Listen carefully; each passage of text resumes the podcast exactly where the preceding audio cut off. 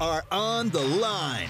Live on Fox Sports Central Alabama on 98.3 FM in Birmingham and Sylacauga and in Auburn on ESPN 1067 or online on foxsports983.com and espnau.com.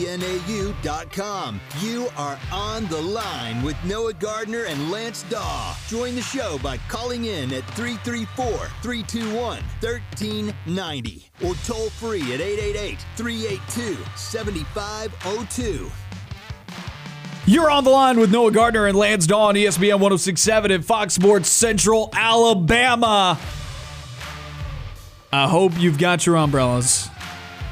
It's about to rain.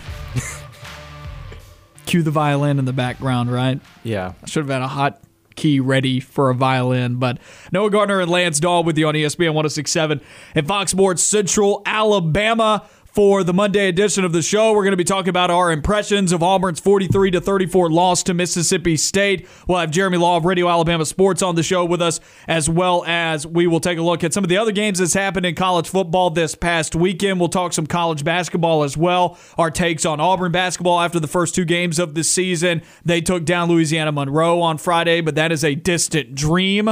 All of my football teams went 0 3 across the weekend. It has been tough for me on the football front. It's basketball season, baby. I said that jokingly last week. No way, man. We got Gavitt tip off games tonight. Illinois is playing Marquette. Providence is playing Wisconsin. I don't need Auburn football. I have I have basketball season, guys. What's football? exactly? Yeah. To be honest with you, uh, I I enjoyed the uh, Villanova UCLA game on Friday night much more than I enjoyed any second of the Auburn Mississippi State matchup. Just Any up. second? Any second, not one second, because I, I felt in the back uh, and the back of my mind, I'm like, there are two things that are going to come from this. Either Mississippi State's going to come come back and make it close, and everybody's going to be like, "That's the excuse. Auburn's not that good," or the national media will find some way to kind of just uh, excuse Auburn's massive win they're about to have over Mississippi State. Neither of those two things I was happened. just about to say it. In Yeah, a I way, like, you didn't can't- leave a window open for blowing a 28 to 3 lead? No, no. Neither did the people in front of me at the ball game. There was a lady in front of me at the game that said to her husband when Auburn got up like 28 to 3 midway through the second quarter, she said, "Do you think we're going to be rolling Toomer's this evening?" And he said, "Hold on, it's just the second quarter." So respect to that guy. He knew what Yeah. was coming. Yeah. And I tapped him on the shoulder in the fourth quarter and I said, "Man, you were right. Unfortunately, but you were right." anytime I watch any any sports related event with my dad, but specifically Auburn related events, it could be anything. And I'll be like, "Oh, Auburn's up." He even if there's like 2 minutes left in a basketball game, he's like, "There's a lot of ball left to be played." I'm like, "Dad, we're up by 9. What are you talking about?" He's like, "Just watch." it's like I've seen things, dude. And now we have as well. Impressions of Auburn's 43 to 34 loss to Mississippi State. I'll say this when I was leaving the stadium on Saturday, as I was walking out, I didn't get the vibe that people were angry. Of course, in the stadium, people were mad. And Sting is saying to us right now that he was livid, but I didn't get the feeling as people were leaving that they were angry. I obviously you get that vibe while you're in the stadium because people were mad enough to be just shouting profanities all across the field, obviously at referees and whatnot. They were livid at that. They were livid at the fact that they blew the lead. But as you're leaving the ball game, I didn't get the feeling that anybody was mad. It was kind of like disbelief and apathy. It's like, wow, this is new, right? Like we haven't been at this level before. We haven't seen this before. We've seen similar things. We've seen Auburn blow leads. We've seen Auburn lose in head scratching ways, but this one kind of took it to a whole nother level. And that was kind of, I mean, people were kind of laughing it off almost as they were leaving the stadium on Saturday. And I got the vibe of apathy again inside the fan base for the first time this season. And that, that kind of stinks. This is something that like you mentioned, a lot of Auburn fans have not experienced before this level of a collapse. And I, after the game, didn't find myself angry. In fact, immediately following the game, actually with a couple minutes left in the game, I started writing my five losers article on Auburn Wire, and I was not angry. I just felt numb. Were you Like, one of them? Were you one of the losers? I was. Well, I didn't. I, I think we were all losers on Saturday. I could have put that in the article. I could have put the student section in the article as well. But uh, yeah, it was just actually I did put at the very end just the entire team. I've, I've not done that yet this season, but the entire team. Not because like duh they lost, but because not a single performance I think stood out in that game. That would have been like wow. That's fantastic. That would have gotten us a win over Mississippi State, obviously, because it didn't. You bring up the student section. I want to talk about Bo Nix's quote. Obviously, that was getting some real tread on social media, and folks were not looking at the entire quote that they, that he had. And Jordan Hill of the Opelika Auburn News released that full quote. And once you read the full quote, you see that he was not blaming the loss on the fan base. Everything that Bo Nix said in that post game comment, and I think people have come around to that now that they have seen the full quote. But everything that he said in there was true. Mm-hmm. Midway through the second quarter, it occurred to me. I was like, "Wow, this stadium's quiet. Nobody's cheering anymore." You know, when when Auburn got up twenty eight to three, there was a tangible, as Bo Nix called it, mellowing out of the stadium. That's true. I don't think Bo was blaming the fan base for Auburn losing that game on Saturday. He took responsibility in the second half of that quote. And if you haven't seen the full quote, go and read it. It'll change your perspective, I think, of what people were saying that he was saying, but that, that's not what he was saying at all. I thought the stadium mellowed out. Obviously, the students left at halftime up 28 to 10. I didn't know an 18 point lead was grounds for leaving at halftime. It was Ole Miss of 2019 all over again, except it was a day game and it was actually kind of hot at 11 a.m. It was hotter than I was expecting it to be. Maybe that was because the sun was beating down. But let's just say you didn't have a reason to lose it or to leave at halftime mm-hmm. of this ball game. It's 11 a.m. kickoff. There, there was nothing to go and do that day, and so I'm just not. I'm not super pleased with the student section, and I don't think many people are. It's hard to defend that, but I don't think that Bo Nix was blaming it on the stadium. But the stadium did lose energy about midway through that second quarter, and it was never regained until you started seeing the animosity towards the calls on the field, as well as mm-hmm. when you finally had to start getting loud about key defensive stops that just never came. Exactly. I will. I'll say this about the student section. You know, for the the everybody in the stadium on Saturday, and I think this goes for for all Auburn games and, and just games in general. Look, you don't have to be like all in 100% like crazy invested in the in your school and your team to go and watch a, a performance like like a football game. But if you're going to show up at 11 a.m for auburn versus mississippi state some people i believe in that stadium were you have to be aware of the fact that Mississippi State has done things like beaten Texas A&M on the road in College Station this year. It's an SEC opponent. At least some people that are, were in that stadium know that. Why you would leave, like you said, I don't think 18 points is grounds for leaving a college football game at halftime. There was so much time for Mississippi State to get back into that game, and people leaving at halftime saw them kind of start to build momentum as half uh, as the half got closer. I even wrote about it. I was like, Auburn's going to have have to shut down this Mississippi State momentum, or things are going to go bad. And they did. It's like if you're watching that game, you can't leave at that time just because you're cold or it's over or you're disinterested. As a fan of the school, stick with it at least un- at least until you know that it's out of hand. And I want to reiterate something real quick before we let Sting come on because he was in the student section on Saturday. I want to reiterate something. Auburn did not lose because of the fan base. No. Auburn did not lose because the stadium mellowed out. Auburn did not lose because the student section left at halftime. That is not true whatsoever.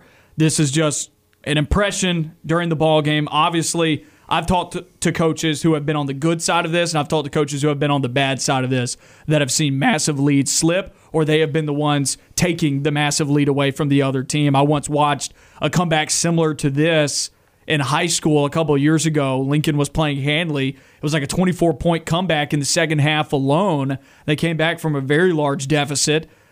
And that coach at the time talked to me. I talked to him about it after the ball game, and he was saying, "Look, I've been on the bad side. I've been on the good side of these things. And when you're on the good side of it, you're getting all the momentum. You feel like you can do no wrong. Look at Will Rogers' stat line. He was 44 for 55 for like 476 yards and six touchdowns. He really didn't do a whole lot wrong. The Mississippi State offense didn't do a whole lot wrong. But he also said on the flip side, when you're on the bad side of things." you feel like you can't do anything right, and it's hard to get any type of momentum to stop that. At some point, the flood happens and the gates open, and that's what happened with Auburn on Saturday. simply put, and there was a lot of things Auburn could have done. I felt like in the second half to stem the tide, and they just didn't do it. They never made an adjustment in the second half. They weren't able to get things going on the ground. They needed a better running game. They didn't get that going. They squandered one of the best games in Bo Nix's career against a solid SEC team. Another, I, honestly, I shouldn't say one of. Honestly, at this point, he's racking up games like this this season. He did it against Ole Miss. He did it against Arkansas. He did it against Mississippi State. This isn't the first time we've seen it this year. It wasn't an anomaly. He played great, and they squandered it. Sting. Yeah, I just wanted to say I wanted to kind of say my pieces. I'm a current student. You know, I've been sitting in that section for the last several years, and particularly that section that was the most gutted as far as people leaving was the section right underneath the video board. I just want to give, give you guys a guess what that general area, all the people that sit there have in common. There is a large Greek portion. They all, they all wear Greek letters on their shirt. And I would personally, I would like to see them stop getting block seating for that because that's ridiculous. You you showed up all that time in advance just yeah. to leave at twelve thirty, right in the afternoon, and I don't care if it was because well you think it was over or you wanted to go drink or something. You should stay for the entire time. And I think there's a significant portion of the student body, at least I feel, I feel like I've noticed a change, that are entitled to, I guess, victory in a way, if that makes sense. It just, it's I've been really disappointed in the student body over the last year and a half when it comes to football. I don't think you can account last year, right? Because maybe nobody's not. there. That's fair. But maybe you mean into 2019. Maybe I do. Yeah, that whole last year really is kind of just a whirlwind. But yeah, I just and it's really disappointed me because. But on the flip side, I think you have to give a lot of credit to student support in basketball that they're willing yes. to get there as early as they are for Louisiana Monroe or for Morehead State. But I don't think a particularly large portion of those people that are there on the court in the student section are in Greek life. So, some of them are sure, but there's on the not. flip side though. Did you look across the stadium and see how many people were leaving with about 12 minutes left in the fourth quarter, 10 minutes left in the fourth quarter? Yeah, I did, and at that point, yeah. So I think apathy hit regardless. Yeah. Now at halftime, I'm with you. It shouldn't right. happen, but apathy hit on Saturday. I really do feel like that was a tangible thing inside the stadium, as everybody was like yeah. In such disbelief that they weren't even angry. I'm just I'm just sick and tired of sitting in that section and hearing people just dog their own team, you know, and nothing drives me crazier than when those students that I'm, that are all sitting around me start booing Auburn. That drives me up the wall. Because it's ridiculous. It's, it, it serves no purpose. You look terrible when you do it. And I just as a student, I would like to believe that our student body is the best there is in America, and it's not. They're proving that to me, and it, it is disappointing. Lance, on the field impressions, how did the tsunami happen? Well, I will say this as my, my first initial on the field impression. Uh, it, it was my my my predictions, not necessarily predictions, my my assumptions in September after that Penn State game one of my knee jerk reactions was, how are we going to look against Mississippi State if we're letting, letting Sean Clifford dink and dunk on us all game? And I thought that this was going to be a, just a nightmare matchup. Heading into it this week, I felt a lot more confident about it because of the way Auburn has been playing defense, but my, my, my September assumptions were confirmed in this game. Will Rogers did whatever he wanted to. Auburn sent no pressure and got no pressure, and it it was it was just a, a worse version of what happened at Penn State. And honestly, if Penn State elected to to uh, throw the ball like like Mississippi State did, they would probably have the same amount of success. At least I feel like. So it's very similar to the way that that Penn State play game played out for me, except. Uh, Auburn didn't have a 28 to 3 lead in that game, and uh, Mississippi State throws the ball a lot more. So it was just that was one of my initial impressions of like, man, Auburn sometimes just does not make adjustments on the defensive side of the ball, and it, it is it has come back to hurt them in a couple of different games this season. Well, let's open it up on the defense then. Let's talk about that side of the ball first instead of the offense. We could talk about the offense for a long time too, I think, but the defense is catching a lot of blame and rightfully so you blow a 28 to 3 lead, a lot of times that is on the defenses, especially with as hot of a hand as the offense had against a good defense across the first quarter and a half. How does the defense fail to make any adjustments over the last two and a half quarters to allow a team to run the table and go 40 unanswered on you? That's just wild to me. And at some point, I think you've got to realize that you have to send more than three or four on a play. If Auburn was sending four on a regular basis, which was not the case, if Auburn was sending four on a regular basis, then I would be a little bit more okay with heaping some of the blame or the criticism on the pass rush. But it's easy to block three on 5 mm-hmm. It is. It's very easy. Two guys are getting to double team, and one guy's getting a one on one. And Auburn's pass rush is not good enough. They've proven it time and time again. I'm not going to sit here and say that Auburn's pass rush is good this year. It's not. It's above average, I think, but above average pass rushes are not going to win consistently if you're only bringing three. They're just not because you get to double team two thirds of the pass rush. You're not beating two guys.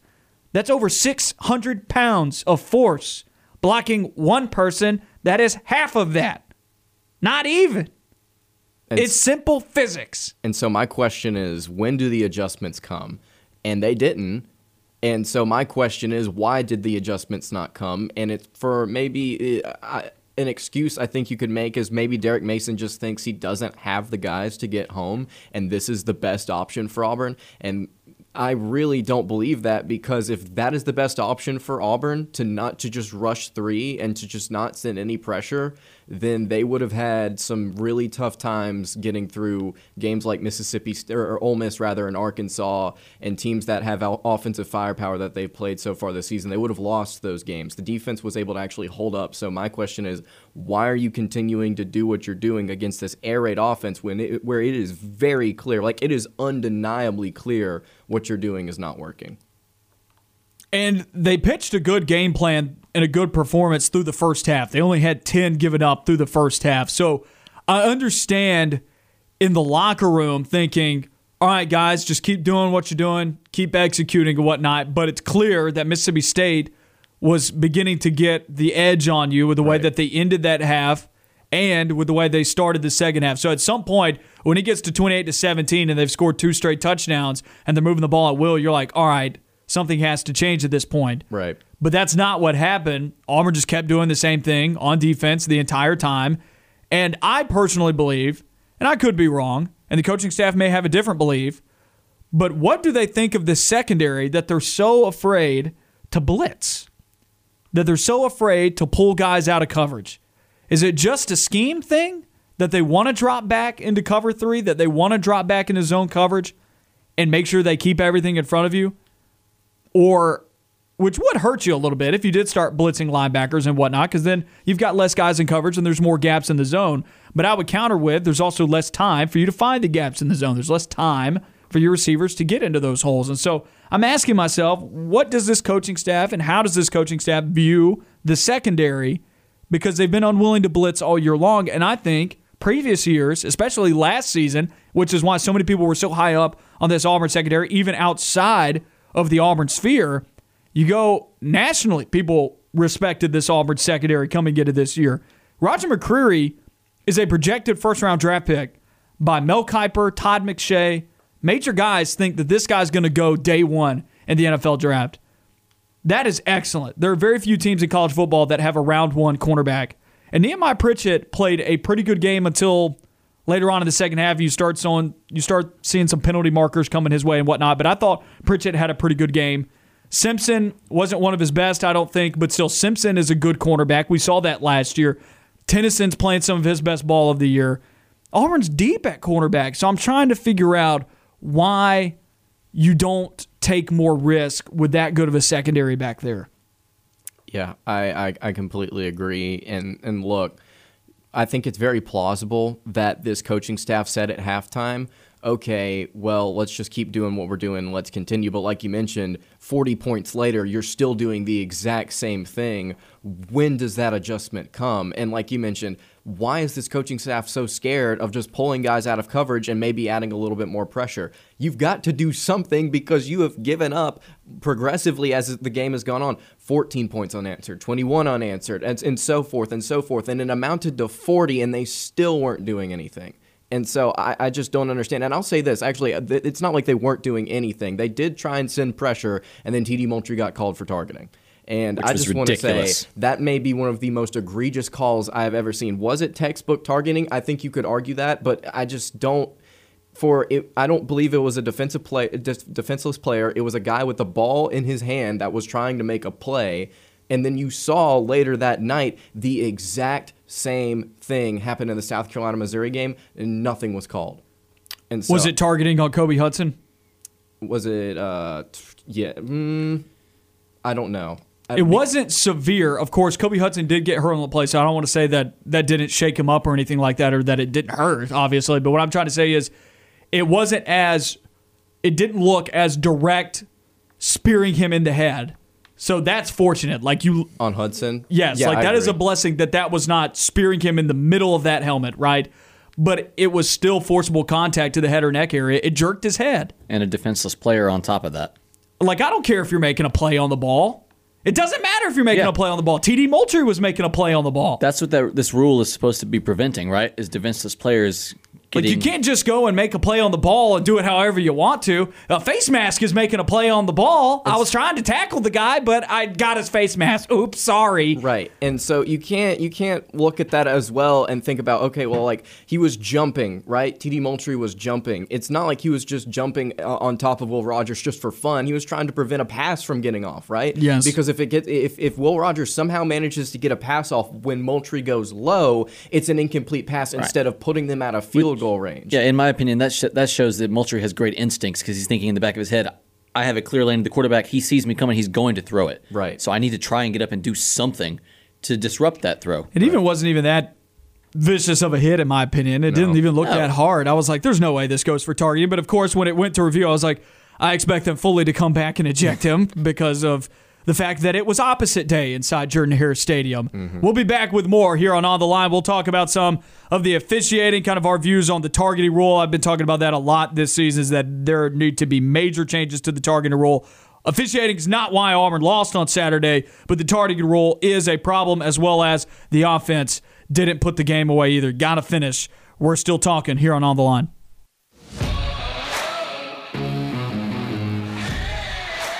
You're on the line with Noah Gardner and Lance Dawn, ESPN 1067 and Fox Sports Central Alabama. Number to call 334 321 1390. Phone lines are open. We are taking your calls. Coming up at 2:30 p.m., we got Jeremy Law of Radio Alabama Sports with us on the show for the Monday edition of On the Line. Still talking about our impressions of Auburn's 43 to 34 loss to Mississippi State. I just kind of opened it up and said, "Let's go." We've got about five minutes until we head to break. Let's talk about the refs. Now, I don't want to talk about things like pass interference or anything like that. I don't want to talk about their performance in the game because they probably hit on 85% of their calls. Let's just be honest. I don't think that they had this outrageously egregious game. Now, people may think I'm an idiot for saying that, but I don't think they had this outrageously egregious game. There's just one rule that I have had beef with all season long, honestly, longer than that. But this year it seems to be a plague around college football. So I don't want to talk about the refs. They're not the reason why Auburn lost. At the end of the day, Auburn had a 28 to 3 lead. They did not blow that because of the refs. At that point, you honestly should have been so far away that it didn't matter that a pass interference would go this way or that the targetings even happened. At some point, that that should not have been an issue. But let's talk about targeting because something needs to change here.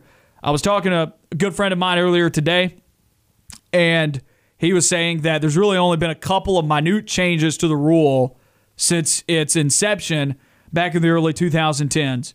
This is true. I can't think of too many rules or too many changes that have occurred to this individual rule here. They have made it where guys don't have to leave the field. They can stay on the sideline if they get ejected, but they still get ejected. And then they have made it where if they ruled that it was not targeting, the 15 yards is taken off the field. Remember back in like 2013, if you got hit with targeting, that it stayed. Like if they ruled that the guy shouldn't be ejected in the review, it was still a 15 yard penalty, and how ridiculous that was. Mm-hmm. Those are the only two changes that we've made. But clearly, every year we talk about this nonstop. Every game, probably. Like 75% of games on Saturday, somebody out there is saying this rule is broken. How this hasn't been changed yet, I don't know. I I agree with you. It's it seems like I think the way that you said it was perfect. It's a plague across college football this year. It feels like okay, guys, every time you call a targeting penalty, you get a free Chick Fil A chicken sandwich or something stupid like that. Like you get a free free McDonald's bag, courtesy of Tennessee uh, Athletics. Honestly, at this point, you could probably sponsor targeting inside every single football broadcast. This targeting call is brought to you by Insert Collision Agency here. Just say Target. That would be perfect. Anyway, don't slander Tarjay. Tarjay.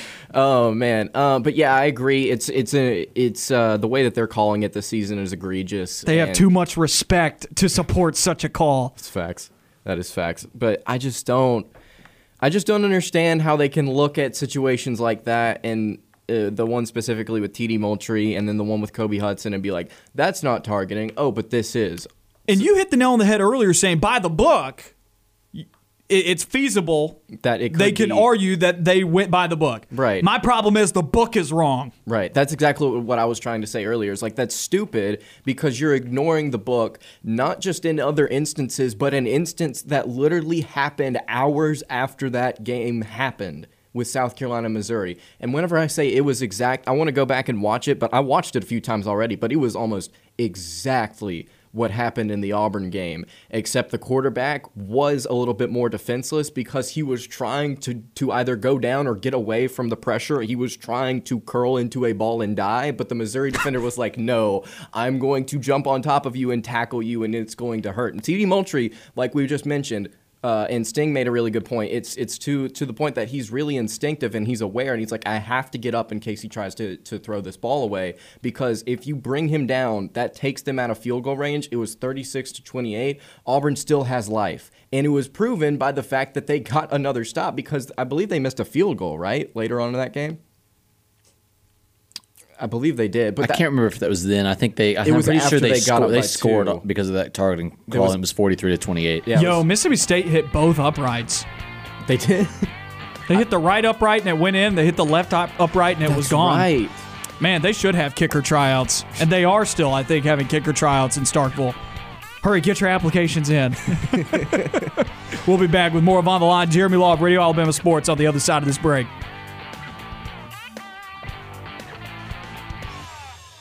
Stay on the line. More of the show when we come back.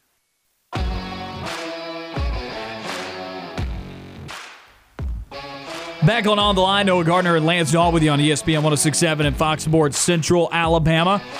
Trying to make sense of a blown 28 to 3 lead. This has happened before in life, though. We've seen it happen in a Super Bowl, no less, with much, much better football players.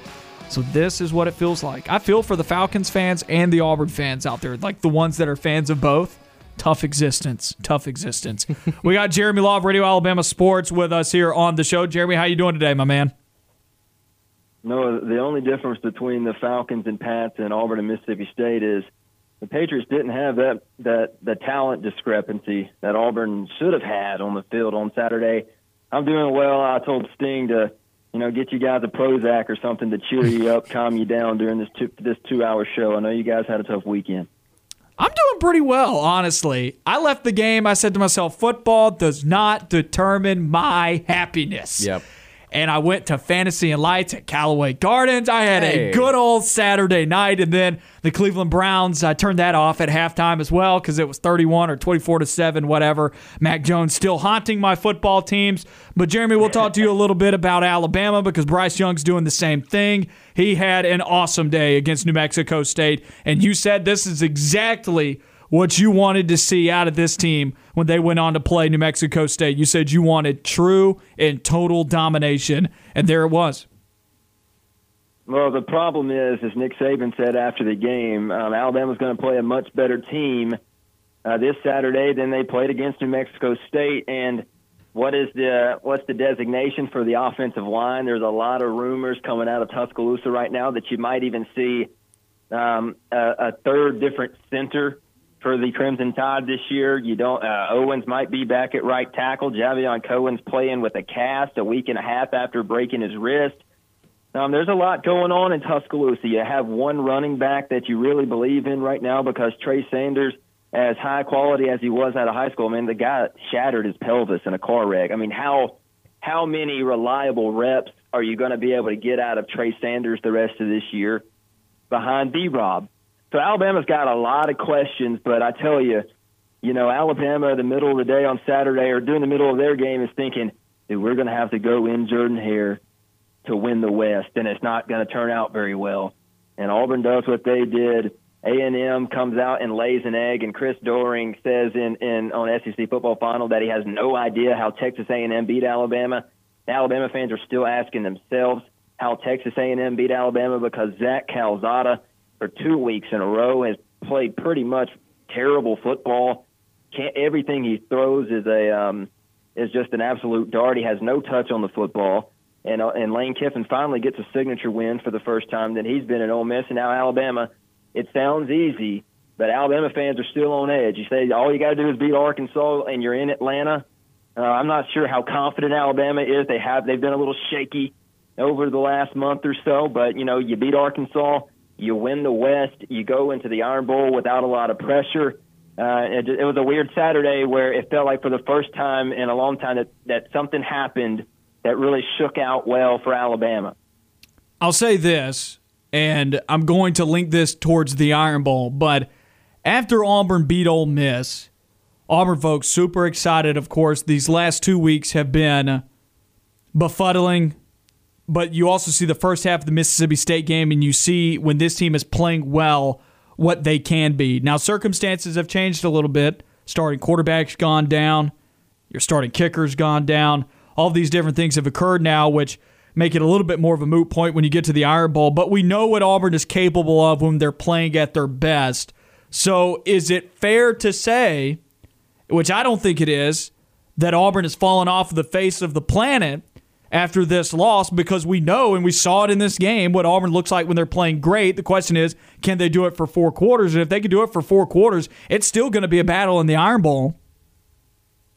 Well, it's always it's always a battle in Jordan Hare. I mean, the last time Alabama just played out of their mind in Jordan Hare Stadium was 2011 when Alabama just probably had for an era of football maybe the best defense when it kind of came to that just pre-spread, but still kind of grounded pound air. I mean, the best defense probably in that decade, and AJ McCarron very good. You know, that team went on to win a national title.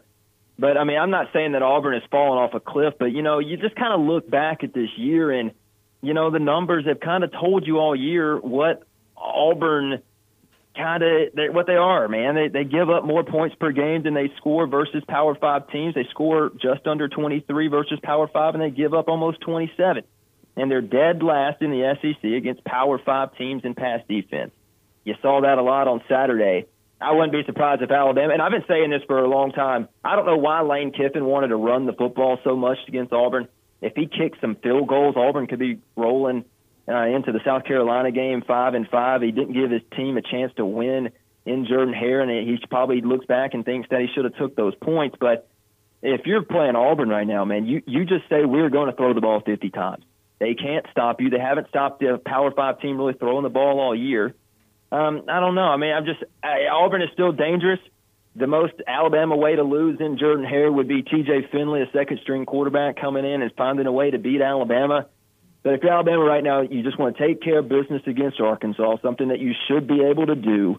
And um, you should roll into the Iron Bowl with the SEC West locked down and just be really, quite frankly, as much as you want to win the Iron Bowl, you want to use that Iron Bowl week to get better, to prepare, beat a rival, and head into Atlanta playing your best football you look ahead potentially to that SEC championship game. You're looking at a team like Georgia giving up 17 points to Tennessee. I mean, they are progressively just dominating opponents week in and week out, but they finally uh, showed some cracks, giving up 17 points to the Volunteers. Do you expect if Alabama gets to the SEC championship game for uh, for for the Tide to have any sort of offensive success against Georgia? I think they'll have more than other teams have had, but I'm not going to pick Alabama to win the game. Um, why would you? You know, um, they've shown that they'll bust uh, on the defensive end. Their secondaries will be out of place. They were out of place for a few series uh, against New Mexico State. And when you're playing Georgia, you can't give up a free 14 points, which is what Alabama's done in a lot of football games this year. They've given up. I mean, against Tennessee, they gave up almost 21 free points. And you know, it, it's kind of strange that a lot of people, including me, they're thinking about this Alabama defense because they know that they're they are a liability in big situations. But overall in the year, they're still giving up under 20 against Power Five teams. They're giving up under 22. They're scoring 40 points per game. That I mean, they're not they're not bad, and they might be getting better. But I would pick Alabama to beat Georgia on a neutral field. Georgia what do you guys think? I don't know. I think they might open that one up at minus five and a half. I saw a line earlier today that a potential SEC championship game between Alabama and Georgia, the line opens up with Alabama as three point dogs. Yeah, I mean, I would see that. You know, it would be a, around a field goal. I don't think they'd give you a six and a half, seven, seven and a half, but I was thinking five, five and a half. Georgia being the favorite, so you're not going to pick them to win the game. Um, but I think they'll have the best chance. And I had a buddy send me, you know, the list of quarterbacks that Georgia has faced this year, and it's not a lot of world beaters. I mean, Bo Nix, who has had a good who had a good year up until his injury, I'll give him that. I think he has the most passing yards against Georgia this year, albeit that be at home. Um, if their weak, their weakest spot is going to be their defensive backs, but do you even have enough time to throw the football? Most teams don't when you play Georgia. Talking about Alabama's opponent this weekend, though, we can't fast forward three weeks to the end of the year. CBS 2:30 game. Number 25, Arkansas. Number two, Alabama. Of course, those rankings are going to change tomorrow night when we have the playoff rankings released. But Alabama at home, what, if any, is there? Maybe is the better way for me to phrase this. Is there anything that Arkansas does well that could trouble Alabama this weekend? Well, I mean, they play they play good defense, and they have a quarterback that seems like he can be hot or very cold, and we've seen hot quarterbacks beat Alabama. But they mean, if you're playing Alabama, you bring six every play. You can't let Bryce Young sit back there. If you're gonna, if Alabama's going to beat you, Bryce Young will be bruised and battered at the end of that game because there is no way that I watch any game tape against Alabama and say, well, let's just bring four and let them have five on four in the trenches. There's no way because if you look at the tape, if you bring six, and they and they and they leave a running back in the backfield of the block, one of those guys up front is going to bust an assignment. And Bryce Young has been he's been battered and bruised a lot this year, and he's still been able to do what he's been able to do as the front runner for the Heisman Trophy. But I also think, man, they, it, it, LSU, how how much of a a fluke was that LSU defense at Alabama because they come back the very next week and they hold a team that scores 31 points per game in Arkansas. No, that's not world beaters, but it's still not bad. They're scoring over 30, and in regulation they hold um, what was that? Thir- uh, hold Arkansas to 13 points. So maybe that LSU defense is just playing inspired. We do know that they have a high ceiling as a team at LSU, but for Alabama, I think finally this year you can come out. You know you have a chance to clinch something that could lead lead to something bigger. I think you see an inspired Alabama football team, especially on the defensive side of the ball, I think that they will get the job done this weekend. I don't think it's going to be as close as a lot of people think. Now, Georgia beat this team 37 0. Alabama came out as a 20 and a half point favorite. I could see Alabama winning by, by, I think I could see Alabama winning by 21. Alabama men's basketball, they stayed parked at 14th in this week's edition of the AP Top 25 poll. They are 2 0. They have handled every opponent that they've played relatively easily, dominated Louisiana Tech. That's a great win, 93 to 64, and then beat South Dakota State 104 to 88. This offense is high flying. What's your take on Alabama basketball after two games? Well, after the second game, Nate Oats, he's going to say Nate Oats things like we got to play better on defense, we got to rotate more, we can't we can't double team in the post when we didn't call a double team. But listen, when you give up 88 and you cover an 11 and a half point spread against the team that might win their conference, and Alabama has played two teams to open the year that might win their conference. So I mean, listen, they're good. They can shoot. What are they going to do when they play a long physical team that can get out and guard the perimeter? We'll see. But it's a good little schedule before you get into the, your big three non-conference matchups before conference play starts with Gonzaga, Memphis, and Houston. If Alabama can win just one of those, they'll be sitting very, very pretty when they open up conference play on December 29th at home versus Tennessee, which is not an easy start to the SEC play. Jeremy, appreciate you taking the time to speak with us today. I hope you have a great rest of your afternoon, bud. Thanks, Noah. Appreciate the time. That was Jeremy Law of Radio Alabama Sports with us. Man, I'll tell you, Alabama looks good. They look very good right now. Defense could be a concern. Didn't play great against South Dakota State on that front. Jackrabbits, 48% from the field. But mm-hmm. Alabama, man, they are scoring some buckets. They're the, the SEC uh, this season incredibly loaded, especially in the top half. And Alabama is just another one of those four, five, six teams that we could be looking at at the end of the year and saying, "Oh, I'm not surprised that they won the conference." Like there are literally four or five different teams right now that we could. I would just not be shocked if they won the league. It's an incredibly deep year for the SEC. compared to other teams right here before we go to break, compared to other teams' first two games on their schedule, honestly, it'll rank up there in the top quadrant of SEC teams in terms of strength of schedule at this point with Louisiana Tech and South Dakota State. As Jeremy said, those two teams have a pretty good shot at winning their individual conferences. Mm-hmm. There's respect there for South Dakota State if it was only an 11 point line against Alabama. These are Alabama stats against these teams so far. Averages 98.5 points per game, 49 rebounds per game. That's outrageous. They had 18 offensive boards against South Dakota State. It's outrageous that they have 49 re- rebounds per game, considering how high of a percentage South Dakota State shot. They weren't missing shots. That means there's less rebounds to gobble. Alabama was out there getting them on their offensive side of the ball. 19 assists per game. That's an excellent number. That's a number that Auburn doesn't hit most of the time. Six and a half steals per game is pretty good. Two and a half blocks per game, that's not great. And 11 turnovers per game. They've been playing very clean basketball at this point. 49.3% from the field as a team, 67.6% from the free throw stripe. That's not great. And 35.6% from three. Not as good as they were last year, but still pretty good. Absolutely, yeah. I'm looking at some of the numbers on KenPom, and, and you're looking up and down a lot of different efficiencies, and, and like you were just saying there, uh, field goal percentages, and Alabama's well above the average in a lot of different categories. I mean, right now they are playing good basketball, and last season incredibly efficient on both ends. And people may be saying, well, they played Louisiana Tech and South Dakota State, which, sure, like if that was what your entire non conference schedule was made up of. But the problem is, this is compared to everybody else who is playing weaker schedules than that. Morehead State and ULM is weaker than playing Louisiana Tech and South Dakota State through the first two games. South Dakota State and Louisiana Tech, those are potential NCAA tournament teams this year. I don't know if you can say the same about Morehead State and Louisiana Monroe. Not saying that Auburn's played poorly, Auburn's played great. I'm just saying, to put this in perspective, Alabama is playing a higher caliber of team than most teams at this point, and they are not missing a beat. They look great to open up the year, and that's a young Alabama team flexing their muscles. But of course, as Thanksgiving rolls around, schedules will toughen up because of the tournaments that you're playing in, and Alabama still has to play Baylor and Gonzaga and Houston, three of the Final Four teams from last year. It ain't going to get easier. And they're going to get t- tested too, and they're going to take some lumps and bruises in non-conference play, as well as Auburn with the Battle for Atlantis coming up in just a little over a week and a half. We'll be back to wrap up hour number one of On the Line when we come back.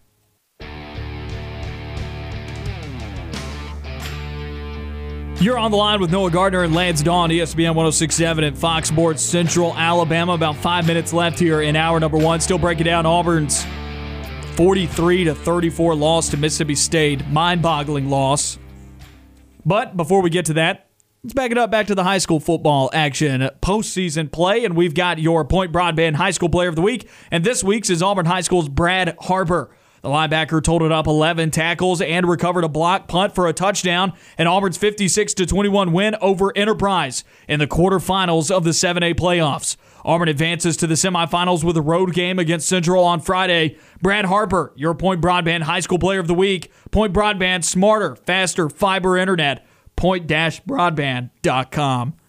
Auburn High onto the semis, taking on Central. That'll be a big game coming up this Friday night on the road at the Central Red Devils, who won the region there. So those are two region rivals meeting yet again for what seems like the umpteenth billionth year in a row in the semifinals. Auburn and Central for a spot at the state championship. Of course, basketball season and high school sports getting going. I'll be doing an Auburn, or excuse me, I'll be doing a Lee Scott basketball game tomorrow. Lee Scott kicks off their season, or tips off their season rather should use a different euphemism there, I guess, for uh, or a different phrase there for basketball season. They tip off their season tomorrow against Wiregrass out of the Dothan area. That's going to be an exciting game. Wiregrass can score some points. Find that on AU100, 100.3 FM, as well as Lee Scott Sports Network Facebook page. I would imagine broadcast start time, and you never know with high school sports, considering the JV games before, but I would imagine about 5:30 or 6 p.m. will be a good time to tune in on AU 100 for that ball game. We'll still be doing the show here tomorrow, of course, but just something that you could tune into afterwards uh, if you're looking for some high school basketball action. Auburn High School's already got started as well. It's a lot of good stuff going on. Backing it up again to our impressions of Auburn's 43 to 34 loss to Mississippi State. We've talked about the officiating, we've talked about the defense, and we'll talk about this in hour number two as well. But a little bit on the offense here before we wrap up hour number one. Yeah, so heading into this week, I said that the offense needs to run the ball more on first and second down and uh, they tried to do that. I feel like uh, in this game against Mississippi State, and they just did not have a lot of success. If you take out the 57-yard run by Ja'Varrius Johnson, which they, they counted that early touchdown a as a run, but that's that was a pass. Uh, Auburn ran for like 50 something yards, and it was and Bo would have had like 400 something passing yards. right. It, it, it would have been a just an egregious day on the ground for Auburn, and uh, it was just not it was just not good, man. The way that they did that they uh, tried to run the ball. But I will say, Bo Nix, one of the best games of his entire career, and it's just a shame that uh, that it went the way that it did at the end. But I'll say this about it: maybe people will come to an appreciation of what was happening there at quarterback. You know, Yeah, because uh, I'm I'm not gonna lie, Noah. Uh, we're gonna we're gonna be breaking down the matchup throughout the course of the week, but on the road in at South Carolina at night with our backup quarterback and without our kicker. I don't know how how uh, good I feel about this game, man. to be fair, T.J. Finley made his first start Against South Carolina, Uh, uh, destroyed them. right? Exactly. So he's got experience and some confidence doing this, and and by no means, uh, I I, I want to say this: nobody should ever wish for one of their players to get hurt. Mm-hmm. That should never happen. And unfortunately, there's been some really nasty stuff on social media, and that just stop that. I mean that that's horrible, horrible. I hope people come to a greater appreciation of. Um, you know how much effort these guys put in and how they're playing because Bo Nix played on a bum ankle for a couple of drives. Yeah, I, That's I tough. Could not agree with that more. That's tougher than what a lot of these people are tweeting out on social media.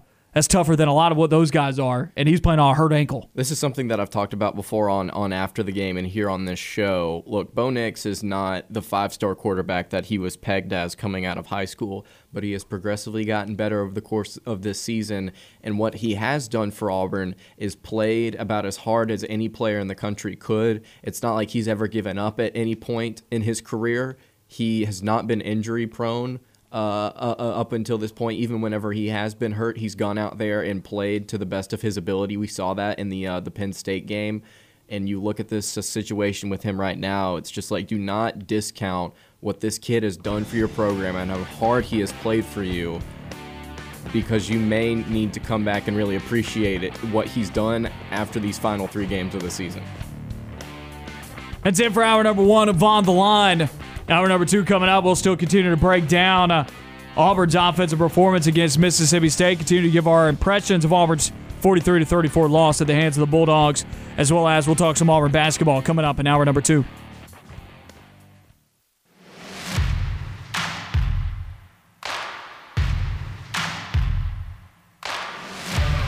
You are on the line. Live on Fox Sports Central Alabama on 98.3 FM in Birmingham and Sylacauga and in Auburn on ESPN 1067 or online on foxsports983.com and espnau.com. You are on the line with Noah Gardner and Lance Dawe. Join the show by calling in at 334-321-1390 or toll free at 888-382-7502. Hour number two of On the Line. Noah Gardner and Lance Dawe with you on ESPN 1067 and Fox Sports Central, Alabama. Number to call 334 321 1390. Our text line at 334 564 1840. That's how you can reach us on the Monday edition of On the Line, the grieving episode. Auburn's 43 to 34 loss to Mississippi State. We are giving impressions of that, but first we're going to start off hour number 2 with our daily segment of making headlines. bouncing around all the different headlines going on in the sports world that may be of interest to you. We will start off at the top of those headlines, and I'm actually going to insert one here, something that we were talking about just during the break a second ago, and I'm going to let Lance carry this one away. But a six way tie for first in the SEC West is still very much so on the table, and honestly, the closer you look at it, there's only like one of the things that's super outlandish that would happen. Yeah, so last week I was talking about this on the show about how the SEC West could potentially finish in a six way tie with six teams outside of LSU all finishing with a 5 and 3 record. Two of the things that needed to happen happened this weekend. Auburn lost to Mississippi State and A&M lost to Ole Miss. And so look at the other things that need to happen for in this scenario for all these these six SEC West teams to finish 5 and 3. Arkansas will have to beat Alabama this weekend. That's the most difficult thing. Look at these other uh, games though that, that have to uh, that have to happen. Arkansas, or excuse me, Ole Miss has to beat Vanderbilt. Auburn has Done. to beat South Carolina. It's already been completed. Mississippi State, who is at home in the Egg Bowl, has to beat Ole Miss in Week 13. Arkansas has to beat Missouri. Auburn has to beat Alabama, and A&M has to beat LSU. The two, the three games there that are 50-50 to not likely is Arkansas beating Alabama, uh, Mississippi State beating Ole Miss in the Egg Bowl, and then Auburn beating Alabama. But if Arkansas beats Alabama, you would like to believe that Auburn has a legitimate shot to do the exact same. And then you look at the Egg Bowl, it's at home for Mississippi State, and they've been chaotic this season. Oh, the way that Mississippi State's week. playing Yeah. right now, man, I wouldn't be shocked if they pulled it.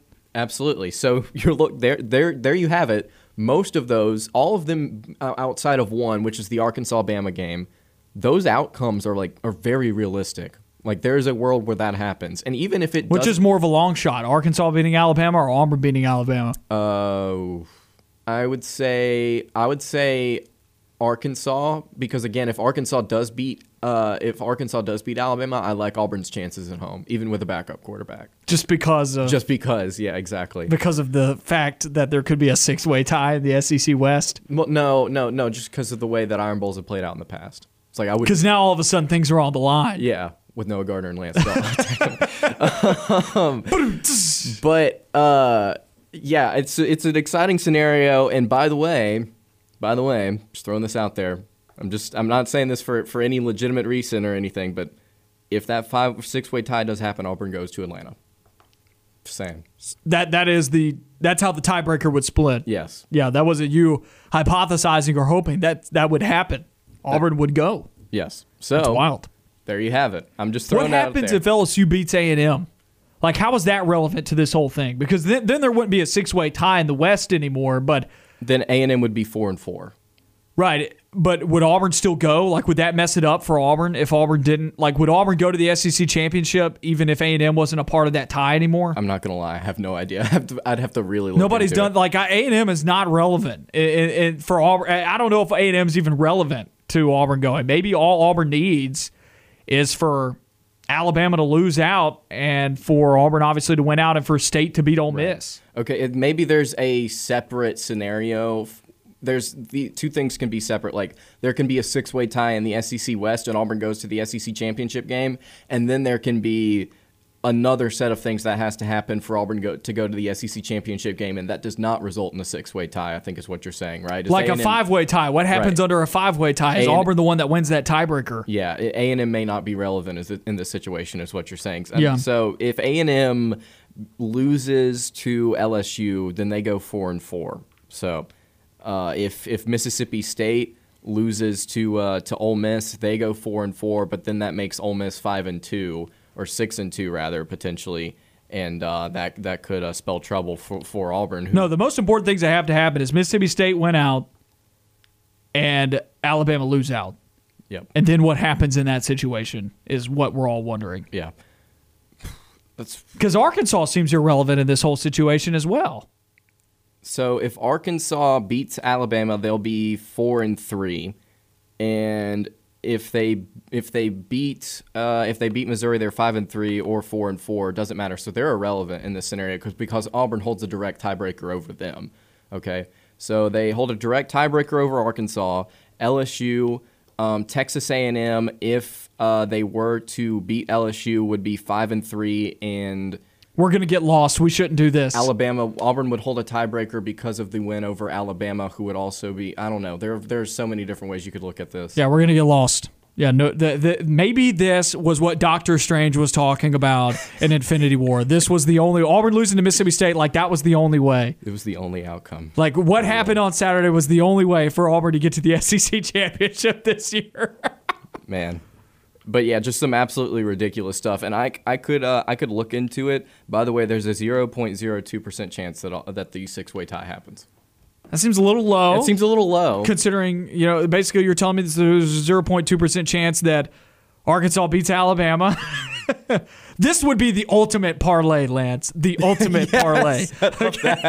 Uh, I'm about to go. I'm about to go get on the side I can find quickly as possible and just put this parlay down. Just ten bucks down comes out with like five hundred grand. That would be oh, fantastic. Oh, man, that's actually- hilarious. If you if that is something that I can do before this afternoon ends, I'm going to put like five dollars down on that parlay. Legally, Lance. see what happens. Legally, of course, of course. Uh, Bo Nix, of course, we know this headline will have surgery to repair his injured ankle, sidelining him for the remainder of the season. It's TJ Finley time.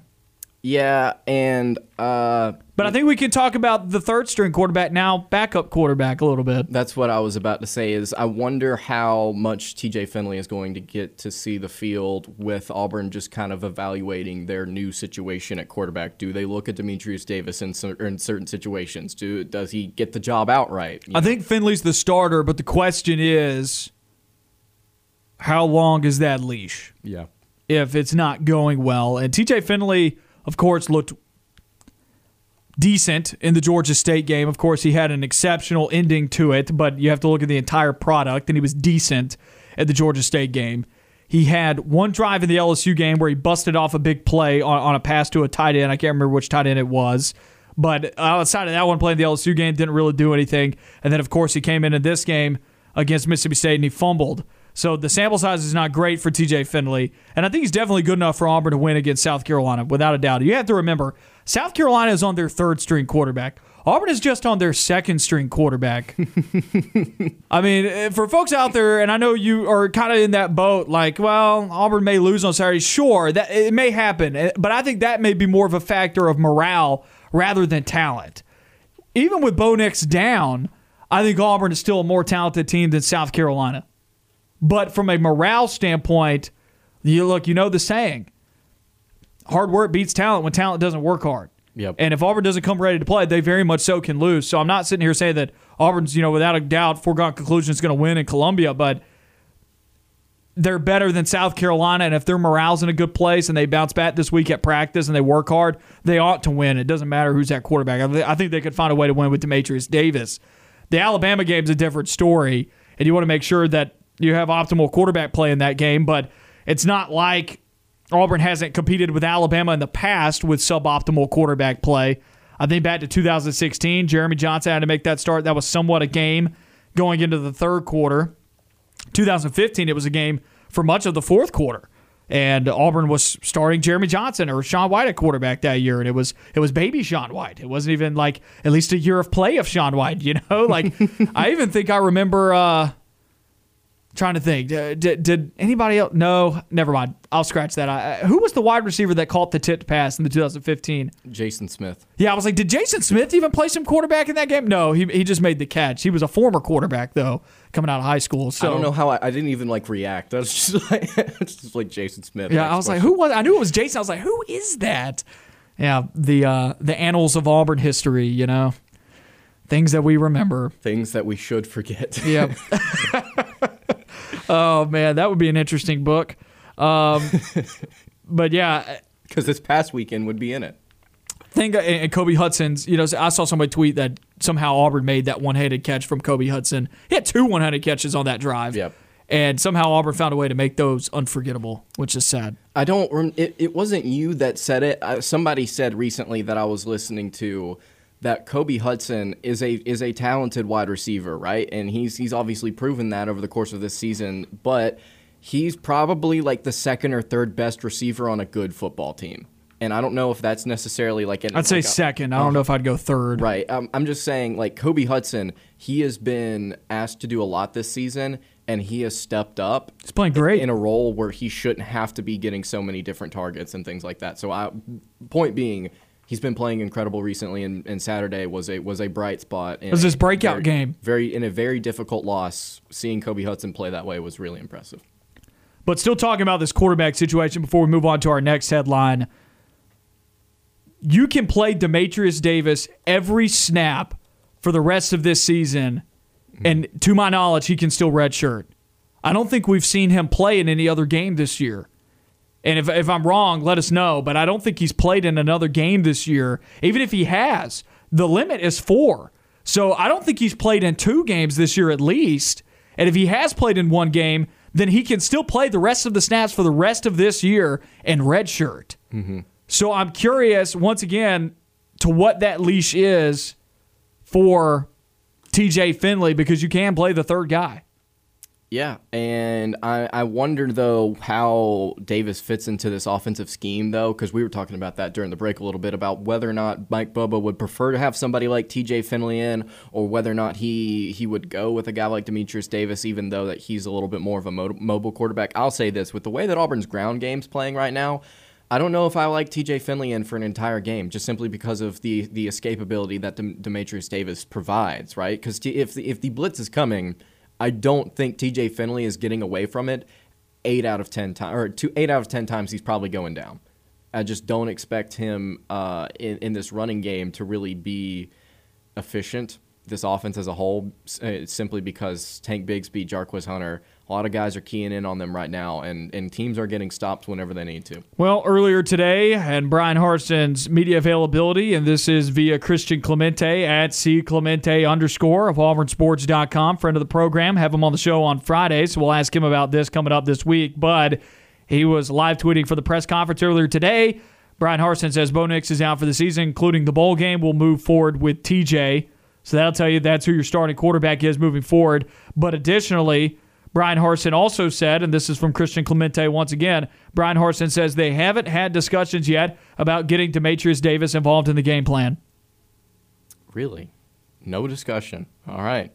So does that mean that that won't happen at all? Obviously, that can't be a huge positive, or maybe that's just Bryan Harsin blatantly just saying, "I'm not telling you." You know, I mean, that I would wouldn't put it past it in the in the in and how press conference and media availability has been handled this year, I would not put that past Bryan Harsin just be like, I'm not telling you about that. You know what I mean? Uh, but it is interesting to say that they haven't had discussions yet about getting Demetrius Davis involved in the game plan. I wonder why. May not be ready. May not be. They may have a lot of confidence in TJ Finley. I, I, I don't know. We'll see. But it is TJ Finley moving forward. And once again, I go back to how how long is that leash? Um, for TJ Finley with Demetrius Davis on the bench. And because I know there's some people out there that really like that guy and really thought that he was playing well in the preseason. Yeah, and uh, some people thought that he was playing decent, I believe, in, uh, in, in fall camp as well. And so, who knows? We may see him get a shot at some point uh, during the South Carolina or Bama game, or even in the bowl game potentially. So there's a lot of opportunity for Davis still. I would hate to see him get his first shot in the Bama game because that means things were not going well. Yeah, it's like it, if, if, you're going to see him, you better make. If you're going to be tinkering with things, this week to tinker with it. It's like, all right, we're starting our third string quarterback in the Iron Bowl. That would be a game that Auburn would win. Like somehow Auburn would find a way to win that game, like 21-18 or something stupid like that. Well, Auburn has started a, a third string uh, skill player before and uh, and beaten Alabama, Tre Smith, and I think it was was it 02 or 03? That might have been. Do you guys 02. do you not know what I'm talking about? No, Yeah, I know do. what you're talking I think, about, I think it was 02. I might be wrong. he had like 200 yards. I was young. I was very young. So was I. I was younger. Well, moving along, Auburn basketball moves up one spot in the AP Top 25 poll. Six SEC teams are ranked in the top 25 as we continue along in making headlines. A look at that AP Top 25 polls. This is the first regular season poll released this week. Gonzaga comes in at number one, receiving 55 first place votes. UCLA at two, receiving six first place votes. Three, Kansas. Michigan moves up two spots to number four. Villanova is at five after losing to UCLA. They drop down a spot. Purdue up to six. Duke up to seven. Texas at eight. They drop three spots after getting trounced by Gonzaga. Nine, Baylor. They're still undefeated, but dropped a spot to make room for Duke pole vaulting inside the top 10. Number 10, Illinois. 11, Memphis. 12, Oregon. 13 Kentucky. They fall three spots after losing to Duke last week. 14 Alabama. By the way, everybody else from here out's undefeated. 14 Alabama, 15 Houston, 16 Arkansas, 17 Tennessee, 18 North Carolina. People were not pleased with Ohio State's buzzer beater over Akron. They moved down to 19. Maryland at 20, Auburn up to 21, St. Bonaventure up to 22, UConn at 23. Florida pulls off their first victory over Florida State since what, like 2013? It's been a hot minute. They're up to 24, and USC's into the polls at 25. Dropped from the rankings, it was Florida State, who was ranked 20th, and Virginia, who was ranked 25th. Florida State losing to Florida, and Virginia losing to Navy did them in. And I'm just looking at this UConn matchup for Auburn about a week or, or about 10 days, excuse me, away from that matchup starts uh, against the Huskies. I'm interested to see what Auburn looks like in that game. They've got a game against South Florida on Friday this week. Uh, gonna try and tune some more things up, and then that UConn matchup, man, number 23 in the nation, the Huskies. What will Auburn look like in that game? I know you are doing. I, I, don't know. Are you ready to you ready to let people know about what you're doing? Yeah. So uh, Locked On is a podcast brand, and they have a bunch of different little podcasts under their network. Like there's Locked On Auburn, Locked On Tennessee, so and so and so. Uh, I uh, I have started doing the Locked On Kentucky podcast. I'm going to be talking a lot of Kentucky basketball, a lot of basketball recruiting, a little bit of Kentucky football as well. Uh, but yeah, really excited to get it going as uh, as basketball season has started, and, and Kentucky looks competent this season. Who would have thought? Kentucky lost to Duke, of course, to open up their season, but they responded with a 40 point win over Robert Morris as well as upcoming, they've got Mount St. Mary, who got annihilated by Villanova in the first game of the college basketball season. That one's tomorrow on SEC Network. And then they've got Ohio on the horizon on Friday. That one also on SEC Network. Albany around the corner, North Florida, Central Michigan. Doesn't really look like they play a competent team until they play Notre Dame on December 11th. And that one will uh, have a little bit of extra meaning there for you, Lance, because you hate those guys. yep, it's going to be a game where I'm actually like emotionally invested. Like, please, let's let's get a win over Notre Dame. I was talking about it on my my episode today. Actually, is like you look at their upcoming slate. They Jacob Toppin's out with a shoulder injury right now. C.J. Fredrick, the transfer from Iowa, is out for the season, I believe, uh, with with another injury after he had a leg in- injury uh, earlier on this season but they've got so much time to just kind of tinker with the offense and just kind of figure out what they want to do, who they want shooting the ball. Uh, and, they've just got so many opportunities over the course of this non conference slate to just kind of ease into things and really figure out what type of team they want to be. Next headline here on Making Headlines Cam Newton scored two touchdowns in his return to the Carolina Panthers, which was a big win for the Panthers in Arizona against the Cardinals yesterday he's back. and he let everybody know about it. He let everybody know about it. So he, uh, he was uh, screaming, hooting, and hollering after uh, he scored that first touchdown. And man, I don't know. I wouldn't say he's necessarily a shell of himself, but I don't know if he's going to be able to return to the form that he he had in like 2016, 2015, 2017 around there. But I do I do wish the best for him. Well, the Panthers did let everybody know today. I believe Matt Rhule said that he will be taking the majority of first team reps this week, putting in putting him in line to be the starter for Carolina's next game against Washington football team, which is this Sunday on Fox at noon. There you go. And that's a winnable game. That is a winnable And all of a game. sudden, the Panthers are back above 500 at 6 and 5. After that, they get to go play the putrid Dolphins on the road in two weeks from now. They'll get to play them. I mean, that could get you up to 7 and 5. Then you get the Falcons. That's a winnable game. That can put you up to 8 and 5. And then it's the Bills. But if the Falcons can win each of their next three games, which are all against bad football teams, they win each of their next three games, they're sitting at 8 and 5, and they better do it because their next four games – Bills, Buccaneers, Saints, Buccaneers. So if you want to have a shot at the playoffs, you, you better you better win all of these three, and you're going to have to steal one across those last four right there to round out the month uh, to round out your football schedule. And you look at the four, three of those last four games they're on the road. They get they get one game at home against the Bucks, and then everything else is on the road. That's going to be tough. And the Saints game is winnable, and of course the Buccaneers may lay an egg, but man, the Bills are good. The, I mean, the Buccaneers are great. I mean, all, all three of those teams right there, two of those teams right there are great. Three of those games are against great teams, considering you're playing the Bucks twice. The Saints is a winnable game. I mean, I think that's one that you got to win. Um, you got to win your next three right here to. That would put you at nine wins on the season, which puts you at nine and eight. And in the NFC, that might you get in. That might get you in the playoffs because it is a bad, bad league, bad, bad conference on that side of the NFL. Whereas the NFC has like 10 teams above 500. Just stupid. if I if the Cleveland Browns were in the NFC, we would be in the playoffs. But Yep. that is not the case. That is mm. not the case. I get disassembled like a Lego set by Mac Jones. Man, well, you got the Lions this weekend. They tied the Steelers, so nothing is a given. Oh. Well, Najee Harris didn't know that they could tie. I don't know if you saw that headline. I did see that. And I'm like, I don't, I don't, I don't know if I believe that. Like, you can't go your whole life playing the game of football and then going to play it professionally and not understand the professional sport that you play in can tie. I'm just like, I appreciate the joke, but that can't be real. I hope it's not. Let's head to a quick break here. When we come back, we talk about Saturday takeaways, other things that happened in the SEC this past weekend.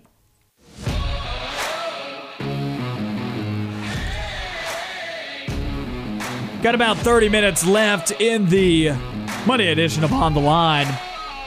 Noah Gardner and Lance Dawe with you on ESPN 1067 and Fox Sports Central Alabama. Jeremy Law, of Radio Alabama Sports, joined us earlier in the show. We have a big thank you there for Jeremy Law for joining us. If you missed any of today's show, go and check out the podcast on Apple Podcasts, Google Podcasts, Spotify, Stitcher, and iHeartRadio. Still giving our impressions of Auburn's 43 to 34 loss to Mississippi State, and Lance reminded me of this during the break the decision to go for it. Like, dislike, No, I do not like it. Sting, you have thoughts. Hate it with the fire of a thousand suns. Lance, So- articulate that a little bit friendlier. So, you were down, right? But was it was it 15 or 16? No, you're down by 15. It was nine. No, I you're don't down know by if I trust Sting with a microphone right now. Okay, so I'm you're sorry, I have a lot of strong feelings about what happened Saturday. So it was you were down by you were down by nine, and the thought process should be that I'm going to kick an extra point to make it an eight point game, and then if I get to score again, then I will attempt the two point Yeah, conversion. you should, if you are ever considering going for two, you, your thought process needs to be, well, here is the situation if we don't get it. it is not. I'm going to attempt the two point conversion now, get it, and then make life for myself easier later. Because either way, you're still going to have to attempt that two point conversion. Do it whenever you are certain you have a chance to win the game. Don't do it whenever you you're sitting there going, okay, if we miss this, like it, it we it's it's over, right? Like we have Right, to 'cause now then you have to score twice. I So- didn't like the call, and I'll get to that in a second, but I do think there is some merit, just playing devil's advocate, I think there is some merit to saying, at some point I have to get it. If I don't get it, I'm going to lose. There wasn't a ton of time left in the game, and if he didn't get it then versus not getting it later at the, on the same token, he's going to lose, right? Like he'll lose regardless. So the idea is let's go ahead and get it right now, try and get some momentum, and then if we if we get it, then maybe that'll help urge this team on to make the comeback complete. But if they don't, then you know obviously you guys are correct, and that's where I, that's why I didn't like it too much because if you didn't get it, then you've now put yourself in a position where you have to score twice. Yep. Whereas no matter what, if you were going to have to go for it no matter what anyway, which we all knew they were, at some point you were going to have to go for two. If that was the case, then just kick the can down the road so that you can ensure no matter what that after this touchdown all you have to do is score one more time, right? And I don't understand. it opened how. the door. It opened the door for if they didn't get it, for the game to be over and to kill your team. Right. I don't understand how, when you consider that, that you still decide to go for two. It's just, a, it is the wrong decision. I, I agree with you. I think it is. I'm just saying that at the end of the day, there was there was so little time left that they were like, "Well, look, we're gonna have to go for it anyway, so we might as well put the game on the line right here if we on the line with Noah Gardner and Lance There was, there, there, there- there was Um, five minutes left. In the words of Mike Bobo, YOLO, let's do it. like, what do I got to lose? I mean, I'm, I'm probably. Uh, At least it wasn't a fade. At least it wasn't a fade. It's true. What was it? I don't really know. I It mean, was what we've been. Oh, it was the rollout. And Brady Summersell, one of our interns here, tweeted out, "It was like we've been running this exact same two point conversion play call for like three years now. It's like anytime Auburn goes for a two point conversion, roll out to the right. We're gonna have three sit routes that just sit down, and we're just gonna see which one gets open. None of them did. the line broke down too, right? Yeah, I think they did a little bit. And then you have a quarterback with a broken ankle trying to roll out to his right.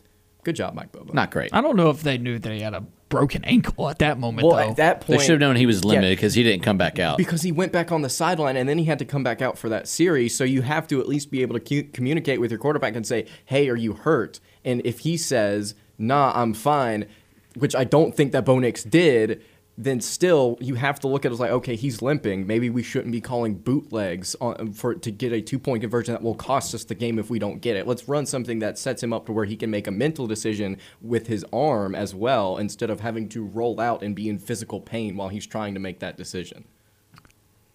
we still need to break down this offense. We really do. We have all we talked about was that they didn't run the ball well, which is true. They did it. Ja'Varrius Johnson's, I know by the book that is a run, but man, that was a pass. That was a pass. Um, and and that makes Auburn's rushing statistics look a little bit better than they actually are, which still says 3.9 yards per carry, which is pretty bad. It's better than what Mississippi State was giving up, though 3.6 still. Let's head to a quick break here. You're listening to On the Line.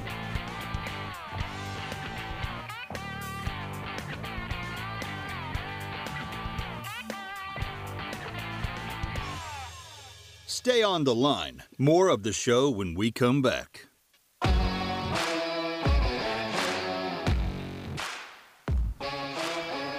Back on On the Line, Noah Gardner and Lance Dawe with you on ESPN 1067 at Fox Sports Central, Alabama. 30 minutes left in the show. Two more segments, then it'll be the drive with Bill Cameron and Dan Pack. Frustrating day on Saturday. We've talked about a lot of it. Let's wrap up our thoughts, and then let's. I'm going to make a Friends reference here. Let's put the book in the freezer. I wish I knew what you were talking about because that sounds hilarious. Let's put the book in the freezer. It's when he's re- he his favorite Joey's favorite book is The Shining, and whenever a book scares him, he puts it in the freezer. Well, then he starts. Uh, is is the book Little Women or something like that? Is is that what it's called? I, I, can't think remember. so. It- it's Rachel's favorite book. Okay, and and he then it's clearly on the complete other side of the spectrum of The Shining. Yeah. He gets sad in the book, and so he has to put it in the freezer. Ah, And so um, let's just let's let it all out, and then we're gonna put it in the freezer, okay? And then I'm done with Auburn football for the rest of, of this week. I'm joking. We'll still have to talk about South Carolina, of course. which I'm dreading. Yeah, yeah. All right. anyway, Okay, so offense didn't run the ball well, but on the flip side, the passing game was good. And so for folks out there critical with this offense right now, critical of Mike Bobo, I think he's done a good job with the offense this year. I haven't loved 100% of everything I've seen from the offense, but let's also wheel this thing back to last year. What percentage of things did you like about the offense last season? I would say closer to zero. And so my thing is, there have been things that Bobo and Harsin have introduced to this offense that I think have made it better and have set it up for success in the long term. You can see tangible improvement at the quarterback position with Bo Nix. You can't lie. You can see tangible improvement at the quarterback position with Bo Nix.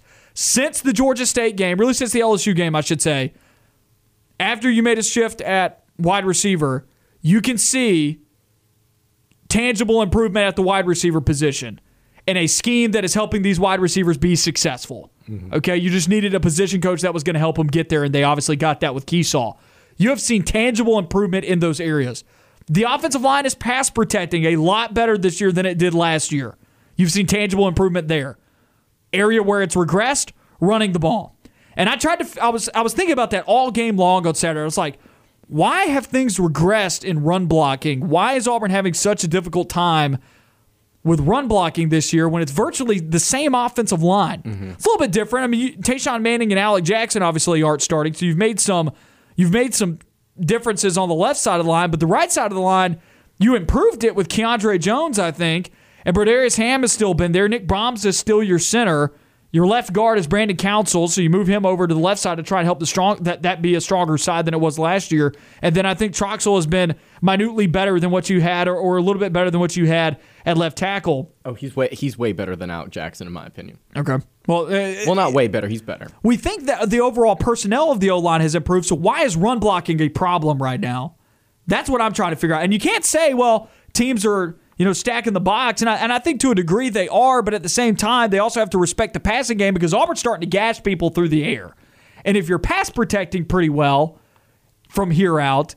I, I just I, I don't know. Do you make changes on the O line to help the run blocking? The scheme's not going to change We're at the end of the year. It's too late. That's not going to change. Here's what worries me. I don't know if Auburn has the offensive linemen to plug in. Yeah, you don't know if you have the depth. because of the depth and the the lack of recruiting. Also, you're talking about the the passing game gashing people. Newsflash for everybody: Auburn's fifth in the SEC in passing yards per game, something I've not seen in forever. And we were talking about this team Hello? averaging over 250 passing yards per game, and it hasn't happened since like 2004. 256.9. It's going up. It's going up every single game. It's progressively going up. Now, is the running game kind of just slowly kind of declining? Sure, but at least it's still there. Auburn's still averaging almost 176 yards on the ground. So, I mean, this team, from a yardage standpoint, is getting theirs, and it's in a place where a lot of Auburn fans have been really frustrated. The past They scored game, 34 points last week. Right, and wouldn't you know it, Auburn has probably amount. their worst group of receivers they've had in maybe a decade or so. It's been it's been a very long time since they've had a group of receivers that is just so inexperienced and just not not there collectively. But yet again, somehow the running game kills Auburn because they needed it down the stretch to finish the game. Yep. You needed it to be able to churn clock. You needed it to be able to punctuate drives with touchdowns, and they couldn't do it. The passing game was getting you conversions. And then, of course, there were some special teams mishaps as well, like a blocked field goal and whatnot. If you had the field goal, and then or if you even made the long one before the half, which that, that's going to be tough. But I know it was a 56 yarder. But if you had one of the field goals that you missed on Saturday, all of a sudden that two point conversion that we were talking about earlier, all of a sudden that doesn't even matter because you're within one possession. And so that's that's it's a combination of everything on Saturday. The offense the offense should have finished. The defense shouldn't have given up 40 unanswered. The special team shouldn't have had a litany of penalties and mishaps, right? Like it just mm-hmm. nothing really went right with about four minutes left in the second quarter on. No, just nothing went right, and I don't know how that happens, and I don't even know if this coaching staff knows how that happens. Like that's a really difficult question to ask somebody. It's like, how did you blow a twenty-eight to three lead? Because they probably don't know, and if they did know, they wouldn't have allowed it to happen. right. And I, and I think that's feasible. And I don't think that's a knock on them as coaches. I just think sometimes stuff happens and people want explanations and people feel like they're entitled to explanations. But at the end of the day, I just think sometimes stuff happens. Right. And that may have been Saturday. Stuff happens. Now the question is moving forward, and I hate to see articles like this. I hate to see it, but it, it's it's definitely the story going into the week. And Bryan Harsin mentioned it in his press conference, and I hate that it even came up. But he mentioned that the task from here out is keeping morale. And the coaches know it. And I respect the fact that you're transparent enough to say that, you know, because that's a reality. I think we were all thinking that leaving the ball game. Yep. But now you've reached a point. Two weeks ago, you controlled your own destiny. How, over the span of two weeks, did you control your own destiny? And now you're at a point where you're trying to keep the locker room. It's been, you know, for this season, we talk about different things kind of having and just an Auburn vibe to them. You said that you kind of felt that going into this season. Oh, baby, we've gotten it. It has been a roller coaster. We thought that maybe microcosm. the, we've thought that maybe things would just kind of even out here as this, the back half of the season unfolded. No. no. In fact, they've jerked around even more. Yeah, I think so. Also, talking about the just real quick about the running game, just looking at the numbers, they are 10th in the SEC in rushing attempts per game, but they're fifth in the SEC in yards per attempt. This this offense is just simply not running the ball a lot, and when they are, I would argue that they're still not even having just a, a ton of success on the ground. Just got to be able to finish. Yep. But uh, once again, I go back to this is just a just a, a mixture of issues, mixture of issues, and I, I just I don't know how you. And, and honestly, it probably comes down to personnel and execution. A lot of times, there's been several games this year. I think you could put a lot of execution in the A and M game. They just didn't execute very well. I don't. Th- I, I didn't hate a whole lot of Auburn what they came into the game plan with because they were up 28 to 10. They executed the game plan so well in the first half. You got exactly where you wanted to be. Just you didn't fix things in the second half. Everything just kind of slipped away. I mean, it, it really is just so mind-boggling. It's so difficult, almost an unsolvable problem from what happened on Saturday that like I almost just kind of want to like just say, uh, look, th- it was that weird. Like I, I, don't- I just don't think that you can say one thing was the reason why Auburn lost, or two things, or even three things. I think it's just like, man, they lost a crazy game. That happens. I have a question for you here. Looking at Auburn's losses that they've had this season in the Penn State game, I would say it was a lack of execution uh, in certain aspects that really held them out of that ball game. I'd also say it's early in the year. You know, You look at the Georgia game; they weren't going to lose that. They weren't going to win that game, rather. But execution, Execution. pass- passes would have certainly helped. Texas A&M execution. Look at this past g- eh, game, Mississippi State. I would say adjustments on the defensive side of the ball, but still, I think you could look at certain areas and say execution, special teams, and different places like that where you have to just simply execute better. How much of this do we put on the coaching staff, and how much of this do we put on its year one? Mississippi State game specifically. All of it. Oh, okay. I'm going to tackle Mississippi State game first, and then I'll go to all of it. This game, responsibility versus execution or coaching staff. Man, they executed so well in the first half. I got to put. It, look, you blow a 28 to three lead. Coach has got to take responsibility on that one. That Yep. shouldn't happen. Um, so I, I would say in that instance, I would say that. Penn State game. It's so early in the year you know they they hadn't really developed a whole bunch you know what i mean? And so like i kind of um, i kind of to a degree excuse execution in that one but also i didn't love some of the things that they did in terms of calls like the fade routes and then the fact that they did the the reverse pass to open up the second half but then again if that play works if kobe hudson doesn't drop it and kobe hudson takes off up the sideline how different is that football game you know so like i think a lot of that early on is execution in the penn state game and just part of that's just they you know, the players hadn't developed to that point yet. So that's why they weren't executing. Same with the Georgia game.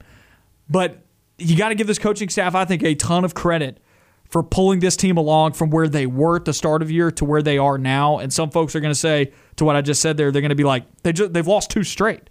And they, they've lost them in horrible ways. Correct. But I do think that this team, still, I believe that this team is better right now than they were at the end of the Georgia State game. So let's say Auburn score. I'm just going to go through here real quick. Let's say Auburn scores on that drive uh, in the Penn State game when they run that trick play. I'm not saying they score on that specific play. I'm saying they score on that drive because there was a massive game, if gain, if not a touchdown, to be had on that specific play. Yeah. Then Auburn, whenever they go to run the fade, they're not running a fade. They're kicking a field goal to win it. So there's that. There's an opportunity where Auburn could have had a better chance to win the football game. Execution. Texas A&M, we've talked about how they could have potentially won that game by simply running the football after Anders missed, made, made, could have made a field goal to make it six to three. It was So a there's an- 33 yard field goal. It's not like we're talking about a 52. It's No. a 33. So your one loss is to Georgia. You you you lost to a, to the better team on that day. So there's your loss. lost to the best team. if you hold on to your 20, 28 to 3 lead, there there's opportunity for this team to currently have only one loss this season. So I think a lot of it has to do with the way that Auburn is executed in certain areas, and I think part of it is also just look, it's just not been a good day for the coaching staff. It's just not been d- good play calls here and there. But if that is, as this as this team as this program in year one starts to put things together moving down the line, I think in years two, three, four, and five, if they get the recruits that they want and they really start to gel with each other, you're looking at those games where you don't fumble in, in, uh, on the road at Penn State. You you make that 33 yard field goal against Texas A&M. You don't choke a 28 to three lead at home. So I, I definitely think that while it may be a disappointing situation that we're in, there have been things for Auburn that have just simply not gone their way this this season. Where in, in years past, it feels like you know it, those opportunities would have been there. Auburn used all the mojo up in the Georgia State and LSU games. It's just about it. I- look, man, I, uh, for real, like when you were saying all that, I was like, wow, Auburn really hasn't caught that many breaks this year. well, This is. no, I was I was to your point is what I was saying. Oh yeah, I mean like Auburn hasn't caught that many breaks this year. It's like uh, yes, in the LSU game there were some crazy things that happened in that game with Bo, but like also Auburn had to earn that. you know, true. Auburn had to go out there and earn that win in Death Valley. It's not like I mean there there was the crazy pass to Fromm in the end zone, but I don't know if I'd say that there was a ton of like lucky breaks in that game for Auburn or anything like that. Auburn or fortuitous instances. Auburn just straight up won that game. And then in the Georgia State game, I also don't know if you'd say there were a ton of uh, fortuitous instances. I mean, like TJ Finley seeing Shedrick Jackson wide open in the back of the end zone, that may be the one spot in that game where I'm like, yeah, that was a fortuitous break. But the fact that Auburn was in that position in that game in itself would tell you, yeah, man, this team really hasn't caught a ton of breaks this year. Where's the luck gone? Malzahn took it with him, and he didn't take it to UCF, so I don't know where it is right now. So I- I'm not saying that Auburn. Oh, the reason Auburn has won in the past is because they've gotten lucky. It's just look. Oh, you need you need good bounces. You need the ball to bounce your way sometimes, and any coach will tell you that. the The key, one of the major keys to winning a national championship in college football, and this is just the truth. Georgia would tell you this. Alabama would tell you this. Any of these coaches would tell you this. Of course, you need to have a great team that can win independently of it, but every coach is going to tell you that you need the ball to bounce your way because Alabama had one of the best teams under Nick Saban, if not the best team under Nick Saban in 2013 And uh, let me tell you about a kicker that couldn't get the ball to bounce his way through an upright. which is just wait for for Cade Foster in that situation just fall apart. And again, it's just sometimes you need things to go your way. And this season, you know, I think people outside the program would really start to complain about officiating in certain areas for Auburn this season. But I would just like to say, I think there is there the amount of penalties that have gone Auburn's way that don't necessarily seem fair, or calls that have gone Auburn's way.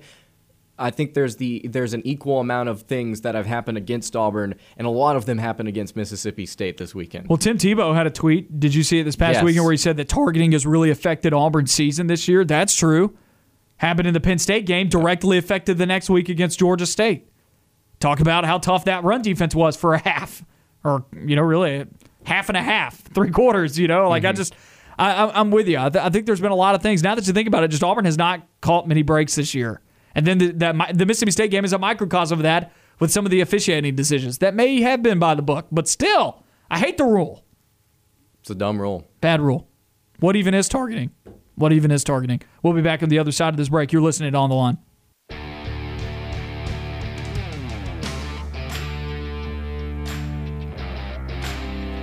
Back on On the Line, Noah Gardner and Lance Dawe with you for the final five minutes of the Monday edition of the show.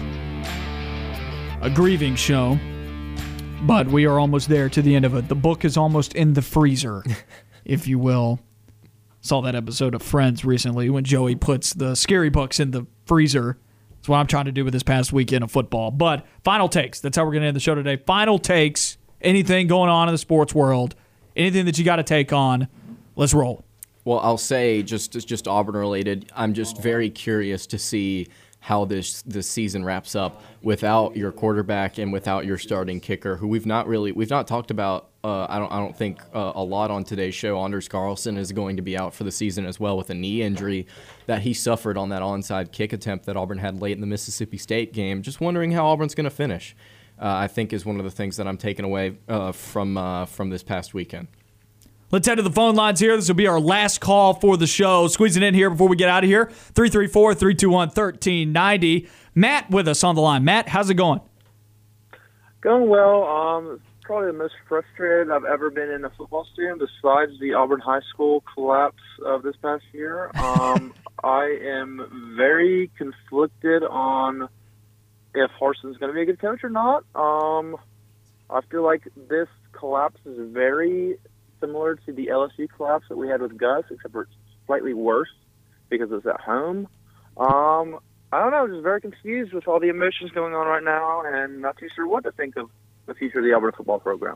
And I agree with you. Confused is okay, but trying to make conclusions, and I'm not saying that you're doing this, but my response to what you're saying is don't even try and draw conclusions of it. It's just year one. Be patient. I don't even know if I'd make conclusions after next year because I think recruiting has to build out for him too. I think he's going to be a good coach, but then again, I also don't want to draw conclusions either because it's also only been one year, and I don't know if there's enough to say that that's even true. So I think they've done some good things this year. I've also think there's been some bad things this year. Um, all in all, I think the team got better from start to finish, and so I I hope that he can do that from the start of his career. Take take the product that he had at the beginning, and then you know four years from now, I hope we can say the program's in a better place than where it was when he took over.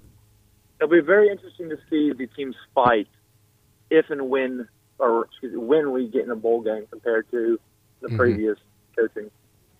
And then on top of that, you talk about fight. How this team responds this weekend on the road against South Carolina, That I'll tell you a lot about his ability to motivate players. And I mentioned that back in the LSU game with uh, after coming off the Georgia State game was like we were going to find out a lot about what this culture looked like, and uh, I think you're going to find out a little bit more about this culture going into Columbia.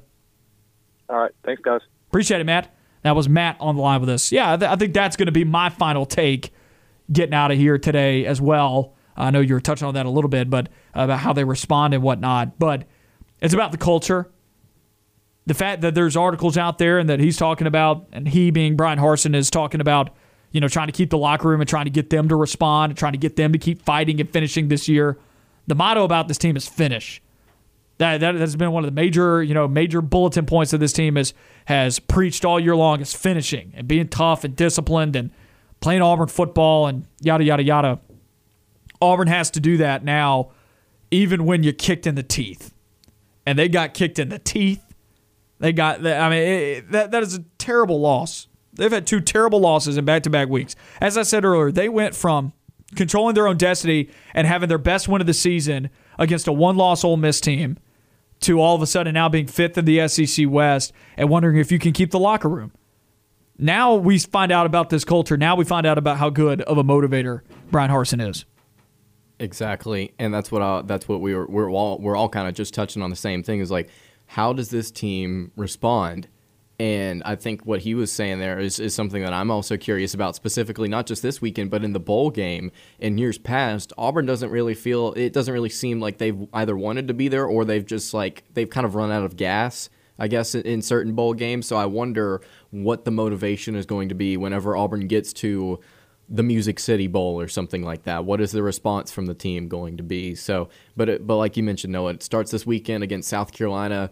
And again, I'm just I'm dreading that game right now. I'm not happy to uh, to uh, to see that game unfold. I'm very worried. On the flip side, as I've put the book in the freezer, I'm going to say this: tomorrow morning, I will have a fresh outlook, and I probably will be excited about the South Carolina game this weekend. And here's my reasoning.